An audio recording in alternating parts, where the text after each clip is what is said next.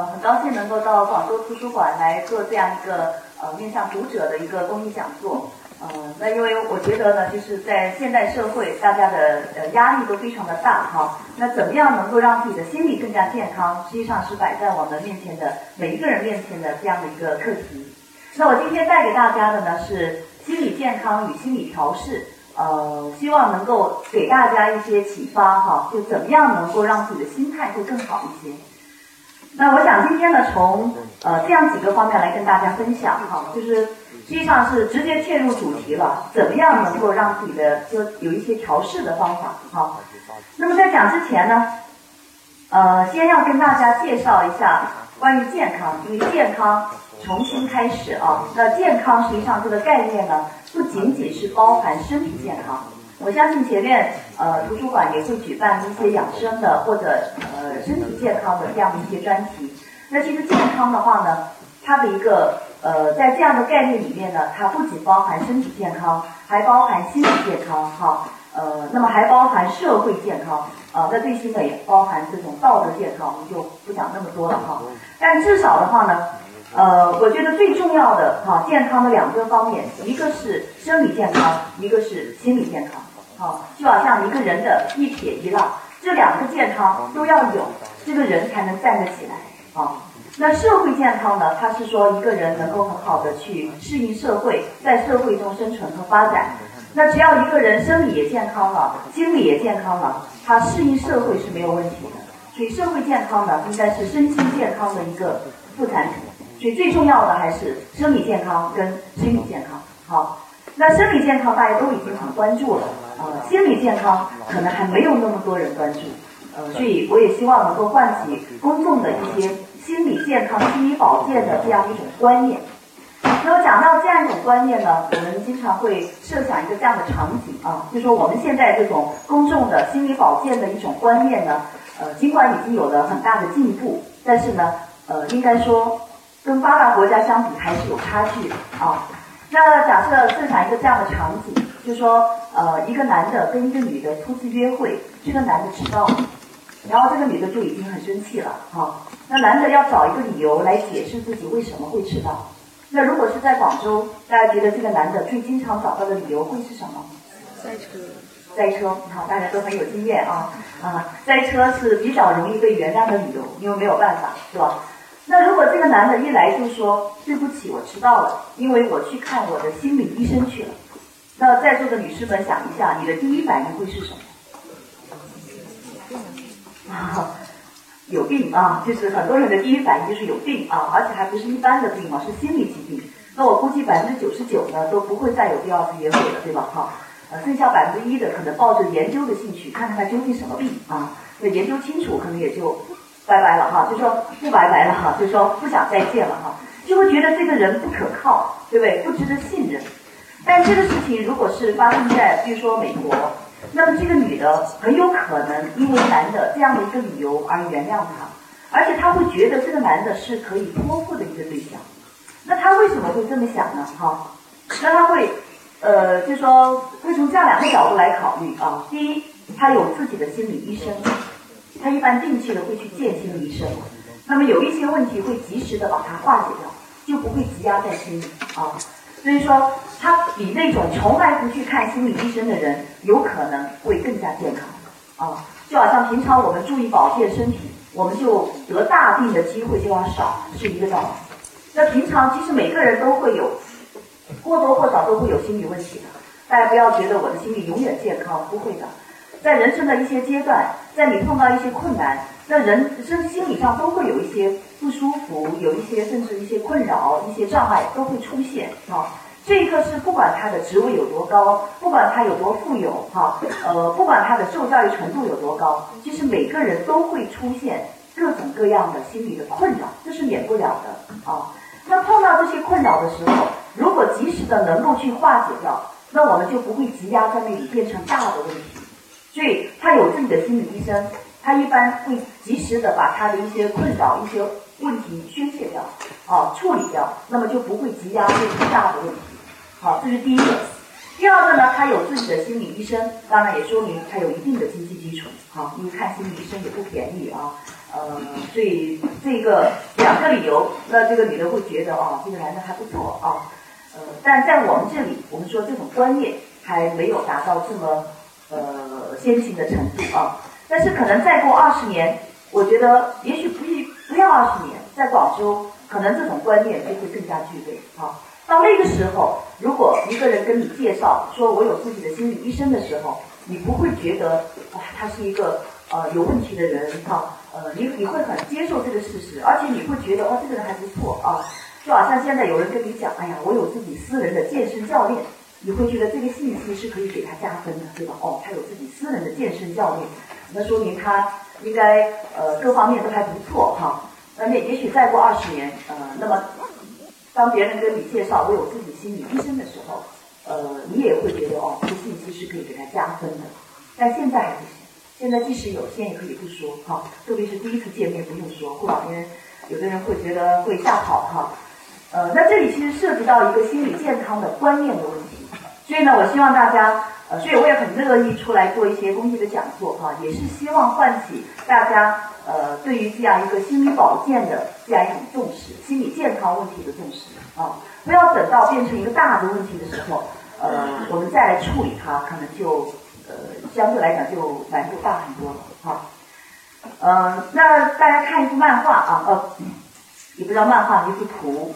这是一个心理诊所的广告啊，那上面就写着把这张图放在地板上，站在虚线框里，如果工作的压力把你逼到了这个地步，也可能是生活的压力、家庭的压力，都不一定是工作的压力了哈。如果压力把你逼到了这个地步，请考虑跟诊所。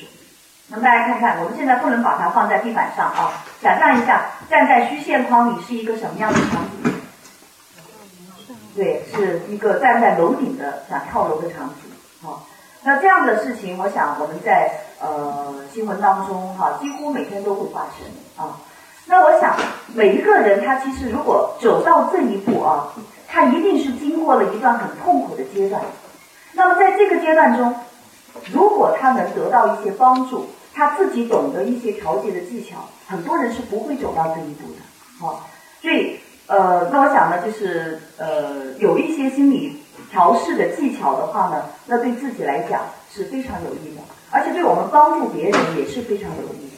那我相信各位朋友，心态整体上都是健康的啊。那我一看大家，没有看出哪一个人看上去有严重的心理问题哈。当然有些严重的问题也不是说一看就能看出来的，对不对？好，但至少你能够坐在这里来听讲座啊，能够来接受这样的一个教育，说明。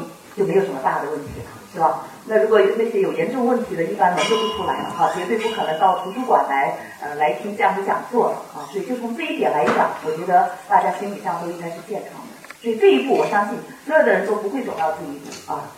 那我们从正面来讲吧，刚才是从一个极端的情况啊，那如果我们到了一个很绝望的地步，我们可能走到楼顶上去。那我们从正面来讲，我们想要建设我们的幸福生活。对，我们想让我们的人生更幸福、更快乐，这是我们每个人的追求。好，那心理学对幸福感研究也很多，而心理学对幸福感的研究呢，有一个指标叫生活满意度。那这个呢测验非常简单，大家不妨可以自己测一测。好，5个题目啊，当然它本来的测验呢是更复杂一点，就计分会从1分到7分，我们就不那么复杂，就最简单是还是否，就这5个题目。你的回答是是还是否，然后看看有几个是几个否。好，1，我的现实生活与理想很接近；2，我的生活非常好；3，我对自己的生活感到满意；4，至今我基本得到我想要的重要的人和东西；5，若生命可以重来，我几乎不会改变现有的生活方式。假如再活一次，我仍然愿意生活在广州，生活在我现在的城市。我仍然愿意嫁我现在的老公，或者娶我现在的老婆，对吧？我仍然愿意有一个像我现在的孩子这样的孩子，啊，就说或者我愿意仍然从事我现在的工作，啊。你觉得你的生活方式不会发生很大的改变？好，这5个题目，你看你按照你的实际情形是是还是否，啊。那有没有5个都是是的朋友？可以举一下手。哦，那还有，有好几个哈，那么这5个都是是的，就说明生活满意度是非常高的。啊，这些朋友，我觉得不用听今天的讲座都没有问题了。啊，因为你已经很好了，你各方面都已经调节得很好了，你的生活满意度很高了啊，你可以去要跟别人讲一讲你是怎么样做到的啊，你是怎么样调节的啊。但我相信，因为大部分还是没有举手，我相信如果5个都是是的，毕竟还是少的啊。那我们大部分的人呢，可能会有中间会有1个2个否，或者2个3个否啊，包括我自己，我也不全部都是是啊啊，那也没有关系。啊，我们的目标呢，就是怎么样通过努力能够朝向更满意的方向在走，对吧？但如果说5个题目都是否，而且是严重的否的话，那我觉得还是有必要听一下今天的讲座，啊，那就说明你的生活满意度呢是非常低的。那这种低的生活满意度，一般来讲，要想有多么幸福的体验是比较困难的，有幸福感是会比较少的，好。所以生活满意度它是我们幸福感、主观幸福感的一个重要的衡量的一个指标。所以我今天讲的一个目的呢，也是希望大家能够提高你们的生活满意度和幸福的体验啊，在生活当中能够尽可能的发现快乐，能够更多的有幸福的体验啊。那你说这个幸福它跟外在的很多条件是有关系的吗？比如说跟我的钱的多少啦，跟我住房的大小啦，哈，跟整个这种社会环境呢，它当然是有关系。但是作为心理学来讲，我这里首先要讲一下，我们心理学它是有局限性的，哈。所以意思就是说，我在这里讲座，我绝对不可能给大家增加钱，我也不能让大家租大的房子啊，我也不能说去改善这种环境污染的状况，我都没有办法。但是我希望在这些环境还没有改变的时候，我们也可以去改变自己的心境，这是心理学可以做到，也是大家可以控制在手里的。有些事情我们是没有办法控制，对，但是有些我们是可以控制，好，所以我们可以控制我们能控制的东西，然后让自己的心态会更好一点，这是我们心理学的一个出发点啊。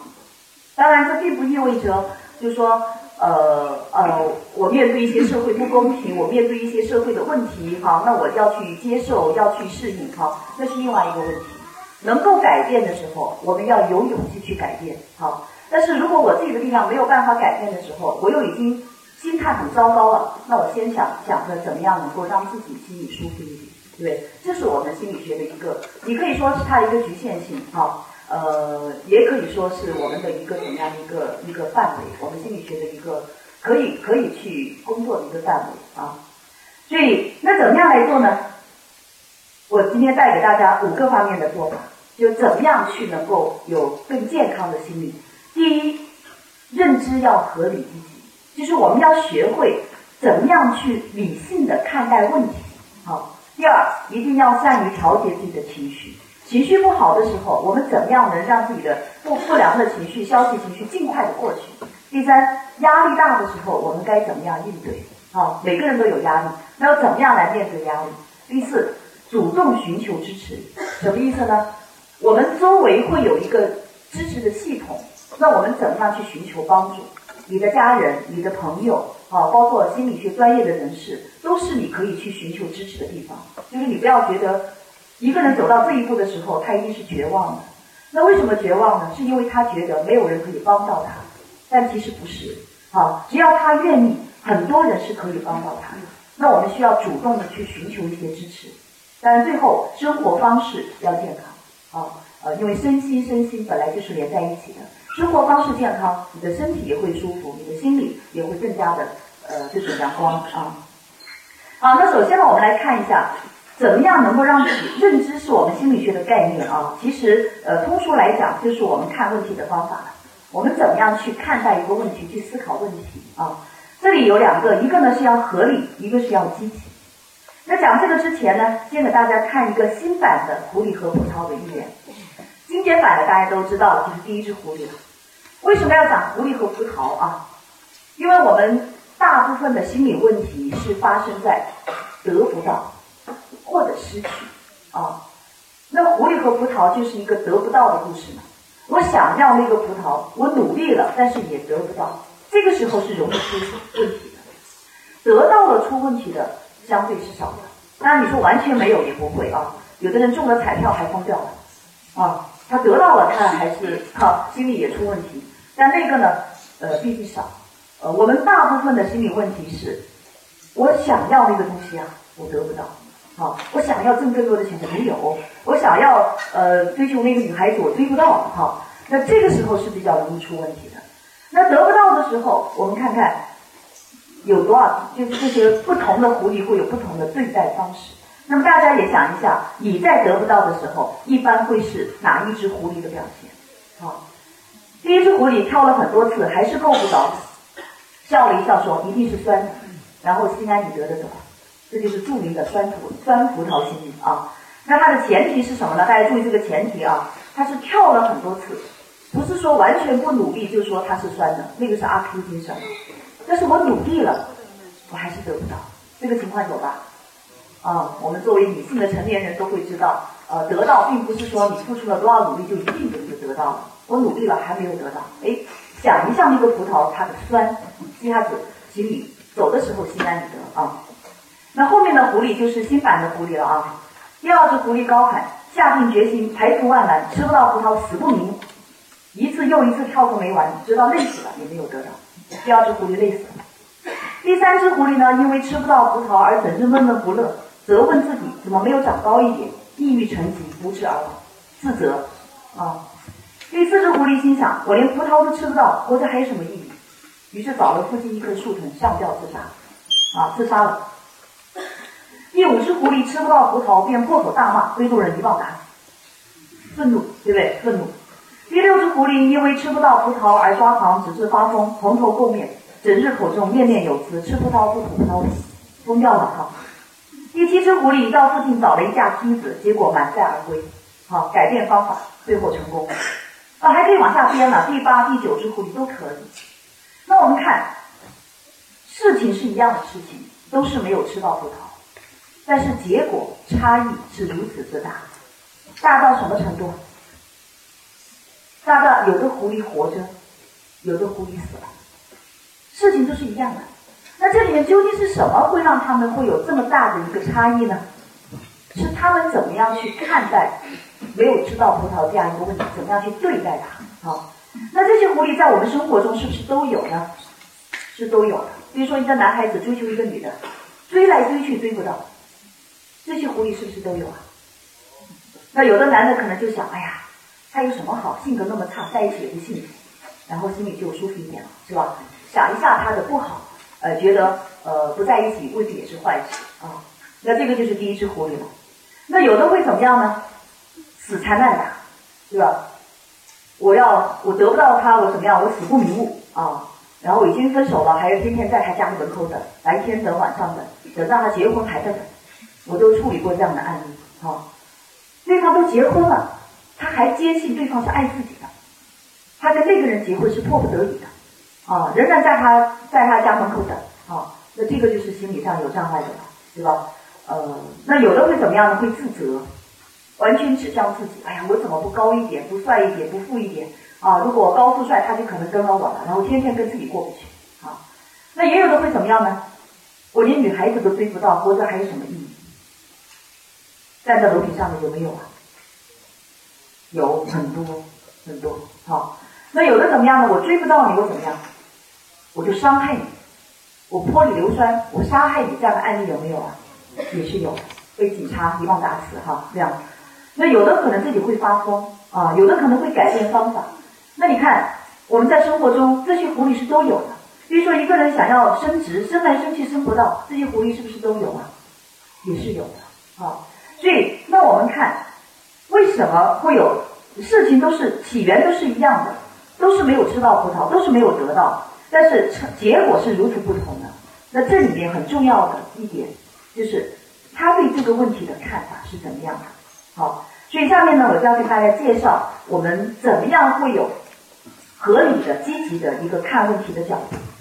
那我想在这里呢，给大家介绍一个简单的心理学的理论，不复杂哈。有一个著名的心理治疗专家叫爱丽丝，提出了一个情绪 ABC 理论，它这个也跟后面我们讲到情绪是有关联的。就人的情绪是怎么样产生的，是跟我们看问题的角度有关系。好，所以有的人为什么总是很烦很痛苦，是因为他看问题的角度、看问题的方法有问题啊，存在偏差，不理性啊。那这个爱丽丝的情绪 ABC 理论，我简单介绍啊，就是不深入介绍。但是大家不要一看到这个理论好像觉得很高深啊，这个非常容易懂的一个理论啊。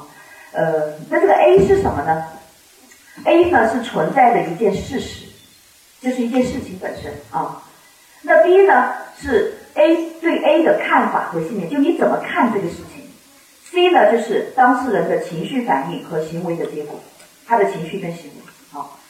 那 D 呢它是一个我们治疗的过程啊，就是跟非理性的信念辩论的过程，这个我们不看啊。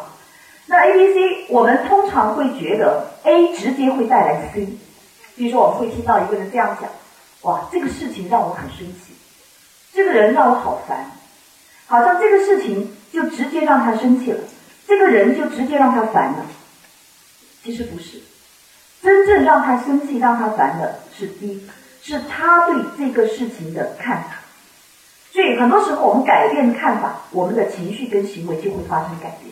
好，我们举个简单的例子，你像小王在路上和领导打招呼，领导没反应，这是 A 对吧？这是一件事情发生。然后小王就想，我得罪领导，他不喜欢我，这是 B， 这是他对这个事情的看法，得罪他了，领导不喜欢我啊。然后小王就不开心了，对不对？领导都不喜欢自己，那当然我就很不开心了，这是 C， 这是他的情绪反应。那是不是领导打招呼没反应就直接让小王不开心呢？看上去好像是，但其实不是。真正让他不开心的，大家觉得是什么？是 B， 是他自己对这件事情的看法。那如果他改变了这个看法，他这个情绪可能就马上没有了。那大家觉得，假如你在路上跟领导打招呼，领导没反应，还有什么别的可能呢？对，领导在想事没听到。那如果小王这么想，领导在想事情，他没有听到我的事打招呼，那肯定，你说小王还会不会紧张、焦虑、不开心呢？马上就没有了，对吧？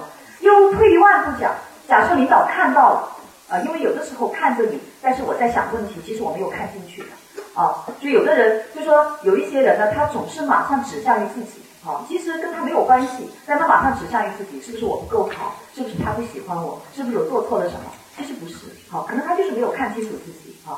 因为退一万步讲，领导确实看到了我，对不对？他没有反应，那还有可能是领导自己情绪不好嘛。那一个人情绪不好的时候，我懒得理人嘛。可能领导昨天晚上跟老婆吵架了，然后今天看谁都不理的。那这么一想，如果他是这么想问题，那这个小王他会觉得，那跟我没有什么关系嘛。那这个时候他也不会说不开心。所以，那这个就是说，我们真正影响到我们情绪的是我们对一个事情的看法，但是很多人的看法是不合理的，就带来了很多的情绪和行为的问题。啊，那这种不合理认知，它有三个特征，我给大家介绍一下。那心理学家的概括啊，大家看看自己会不会有，如果有，就要去调整自己看问题的角度了。第一个呢，我们叫过分概括法。就是以偏概全啊，一件事情马上对自己或者别人做了一个全面的否定。比如说我失恋了，我是个失败的人。我失恋了是一件事情，我是个失败的人是一个全面的否定。那有的人他就会很容易有这种过分概括化。比如说大概有孩子的话，有的孩子为什么一次考试没有考好，他就会不想活了呢？他一定会有过分概括化的思考。或者你给了他过分概括化的思考，好，比如说你拿着孩子的试卷，然后你跟他讲，好，你这个人怎么这么差劲啊？好，本来只是一次考试没有考好，但是你给他的一句话会让他马上做一个概括化的反应，我怎么样？我很差劲，好，本来只是这一次考试没有考好，他就马上概括为我这个人没有用，那他觉得我这个人都没有用，那觉得活下去没什么意思了，好。所以我们说，经常就是你在教育孩子的时候，你在跟别人沟通的时候，你要注意这一点哈，不要引起对方一种过分概括化的思维。当然，我们自己首先要注意避免啊。那就说，就事论事嘛，这件事情我失恋了是一件事情，但不要得到一个我是个失败的人这样一个怎么样很概括化的结论啊。对别人也是这样，比如有的人他可能会有这样的想法，哎，他昨天骂了我，他是个坏人。我们会觉得孩子会经常有这样的想法，对孩子的思维经常是不理性的啊。我们作为成年人应该是理性的啊。第二个呢叫绝对化的要求，这个什么意思呢？就是对人对事有很多必须啊、一定啊、应该啊这样的观念，而这些要求是达不到的啊。比如说我对同事那么好，每个同事都要喜欢。如果抱着这种观念跟人交往，最后会发现没有办法跟人相处。比如说我做老师，假如我有这种观念啊，我对学生那么好，每个学生都要喜欢我，我发现一个学生不喜欢我，我觉得好委屈啊，是吧？我都那么好了，他还不喜欢我。我发现两个学生不喜欢我，我觉得这个接受不了。三个学生不喜欢我，觉得很愤怒啊。发现五个学生不喜欢我，我觉得老师没法做了。那肯定是这样哈。但是这个是源于我观念中是不合理的，是绝对化的要求，是达不到的啊。所以这种绝对化的要求，如果到了一个极端的话，他会没有办法跟人建立好的关系啊。而且他可能会带来一些心理的障碍。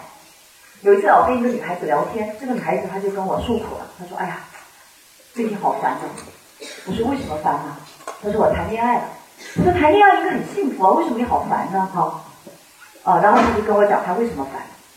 后来为什么烦呢？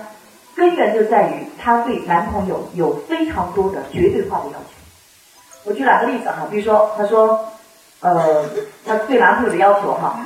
我打电话给他，他一定要接，你看一定就出来了哈。我发信息给他，他5分钟之内一定要回啊。那我就问他，我说那你怎么能保证你打电话给他，他一定要接呢？一定会接呢？他可能刚好在工作呢，没办法接呢。那你也不能保证你发信息给他，他5分钟一定就会回呢。我说那我不管，如果他爱我，他就一定会接。那你看他的观念就会变成一个什么样的观念啊？他就等于是，如果他没有达到这个要求，他又马上有一个叫做糟糕至极的观点，就是他觉得是什么？按照他的思路，他怎么样？我如果比如我打电话给男朋友，他一定要接，如果他不接，他怎么样？他不爱我。对，他最后都归为这个糟糕至极的结论哈。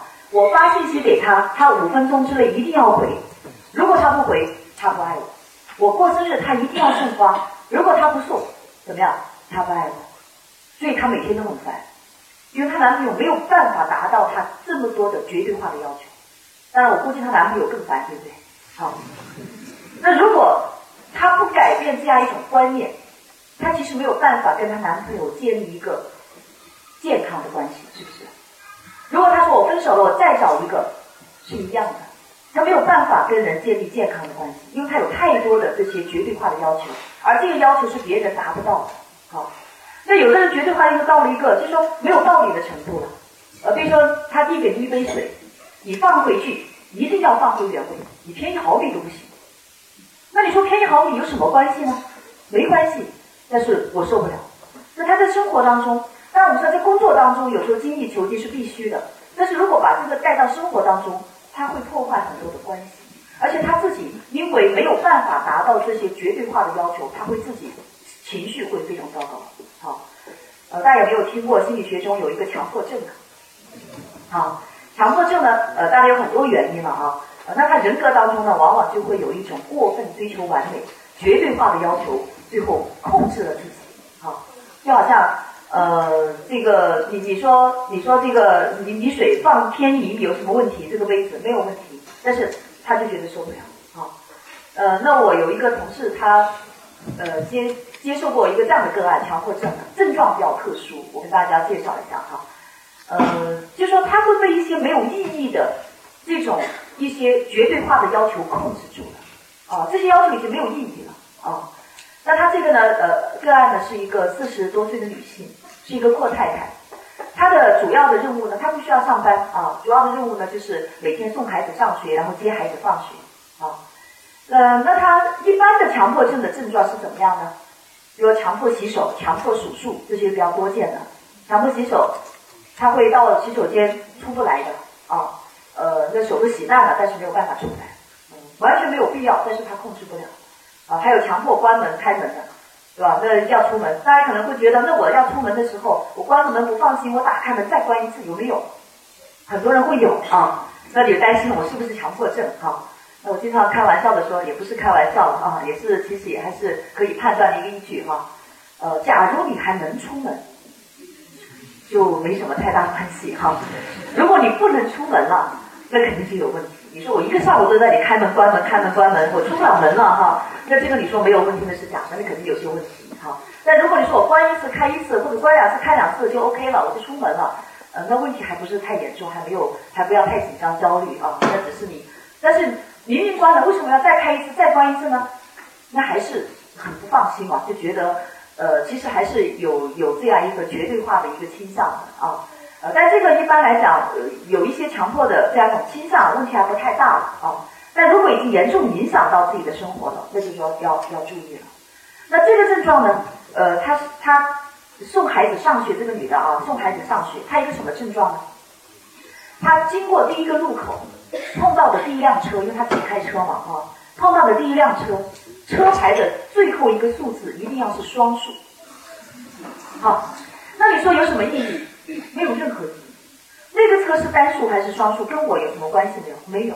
但他被这种外在的这样一种绝对化的要求控制住，好，他也知道没有意义，但他已经到了障碍的状态呢，就是你讲道理是没有用的了啊，你告诉他没有意义，他知道，但他控制不了。好，那他如果不是双数，大家不要觉得他在那等到是双数，那还好了。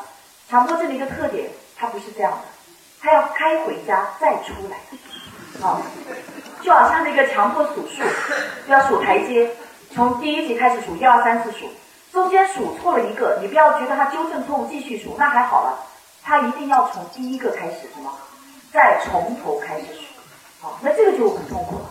那开回去再开出来，那还是一样的嘛，那又碰到第一辆车，又这个车牌又不是双数，他又要再开回家再开出来，那这个过程就会变得很痛苦哈。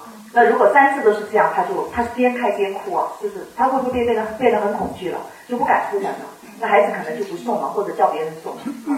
那这个症状我第一次听哈，所以跟大家分享一下。那这个往往我们说这样的一个障碍的话呢，它有很多原因造成，但是这种绝对化的要求到了一个极端，也是他就认知层面的一个因素。好，过分追求完美啊，所以这个是叫做绝对化的要求，也是不合理的。第三个呢叫糟糕至极，糟糕至极呢就是一下子就会认为我是天下最倒霉、最痛苦、最不幸的那一个。其实他没有证据来证明我就是最不好的那一个，但他会认为我就是最痛苦、最不幸、最糟糕、最倒霉的那一个。所以假如你听到一个人这样跟你讲啊，我在单位受到最不公平的待遇，你要警醒一下，他正陷入一个所谓糟糕至极的观念里面，或者说我是天下最倒霉的人啊。那这个，所以呢我们说这个糟糕至极的这样一种结论呢，它往往呢是源于不合理的比较啊，所以这里我要跟大家谈谈比较的问题，人比人气死人，对不对？那我们怎么样比较是很重要的啊，能够不比其实不要去比，但是呢完全不比是做不到的。那我经常讲，人呢要信仰比较才会心安啊。当然在这样的场合，我肯定不会让大家信佛教、道教、基督教哈。第一个叫不盲目比较。不要盲目跟人比较，好，盲目比较就是非理性的比较，对不对？第二个，不要斤斤计较，信这两种教，心他会好很多。不要盲目比较，不要斤斤计较。那我们发现很多人他之所以老是不开心，是因为他总是盲目的跟别人比。什么叫盲目比啊？盲目比很容易得到一个糟糕至极的结论，对。那举个例子啊。比如说，像我们现在人到中年啊，那有很多同学聚会，那同学聚会当然很开心了，是吧？看到同学就看到自己的青春岁月，这种感觉很好哈。但是同学聚会也还是很微妙，如果不注意调节心态，每一次同学聚会可能也许会有人要受伤啊，心理上会受伤，因为毕业这么多年，有差距嘛啊，所以即使同学聚会最好是怎么样呢？只怀旧是吧？不谈现在和未来，只谈过去比较好啊。但是其实这是对的哈，因为如果你一涉及到现在，特别是有的人又炫耀又比较的话呢，肯定有的人心里会不舒服嘛啊。特别是有的人如果他有不合理的认知的话，就会更不舒服啊。那我记得有一次同学聚会，现在同学聚会，大学的有，中学的也有，高中、初中都有了啊。有一次中学同学有聚会哈、啊，然后旁边坐了一个男同学，同学聚会，我是吃喝的差不多就回家啊，喝的差不多醉了啊，然后酒后吐真言啊，可能突然就说了一句话，哎呀，因为我同学聚会不来了。那显然受我刺激啊！那我就在旁边嘛，我当然要问一下为什么不来。他说：“哎呀，看来看去，好像我是混得最差的。”你看，这就叫什么？这就叫糟糕至极的结论。那在我的角度，我怎么都看不出他混得差。我觉得他各方面都挺好的，工作也稳定，家庭也稳定，孩子也大了哈。那我就确实很奇怪啊！我就问你怎么会得到一个这么奇怪的结论？我怎么就看不出你混得很差，而且我觉得我学心理学有必要帮他调整一下哈，唤起了我的责任感哈，我说怎么会有一个这么严重的结论啊，这么奇怪的结论？然后他就讲了很多很多，当然讲的没有我这么清楚了，因为喝得差不多醉了哈，但大概的意思是这样的，就是你看，哇，这个职位又很高了啊，那言外之意我的职位没有他高了啊，这件事又赚了很多钱了啊，我的没有他那么有钱了哈。觉得孩子又很有出息了啊，我的孩子好像又很平常了哈。那比较了一大圈，最后得到的结论就是，那我都不如他们哦，所以我好像混得挺差的啊。那他比较那个职位高的，一定是我们班同学中怎么样最高的那一个，对吧？那这种赚了钱的，一定是我们班同学中最发财的那一个。那孩子有出息的，一定是我们班同学中孩子最出色的那一个。但这些人都不是同一个人。好，那这样一个比较的思路一定会得到一个结论，我怎么样我都不如别人，对吧？我都不如别人。好，那我就跟他讲，我说你怎么这么看问题呢哈，那个人职位高，对，他是高了，但是孩子都没有生出来，你为什么不跟他比孩子呢？好，那我不管，还就跟那个最出色的孩子去比去啊。那这样的一种思路，我们任何人都可以得到一个结论，我是都不如别人的，对吧？然后会得到一个很糟糕的结论，然后心态会很不好，但这个是源于你不合理的一种观念。好，你要比就跟一个人比好吧，你总会发现自己比他怎么样要好的地方。我想在座的朋友绝对没有哪一个人晚上睡觉前跟习总书记比一下职位高低，第二天早上起床跟马云比一下钱的多少，你要不要活啊？没有谁会这样来比吧？那如果真的有朋友这样来比，我建议找我聊一聊啊，需要调解哈。但我们不会这样跟自己过不去，因为我们会觉得这个比较是没有意义的，对不对？但真的在生活中会有这样，我就见过有的妈妈小孩子真的就是这样，跟她见过钢琴弹的最好的孩子比钢琴，拿自己的孩子比啊，数学学的最好的孩子比数学，好，画画的最好的比画画，个子最高的孩子比个子，最后回家看自己的孩子怎么样，啥都不是，啊，痛骂一顿。然后孩子根本就不知道自己为什么挨骂，是这个妈妈的心态，自己的心态有问题。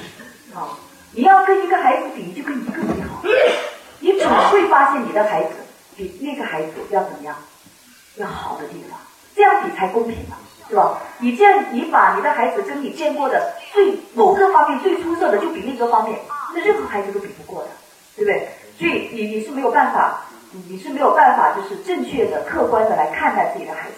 好，所以这个是我们在认知的时候就是容易出现的这样的一些问题啊。好，那怎么样有理性的这种认知呢？有最简单的一个句式了，给大家一个最简单的句式，虽然但是即使也啊。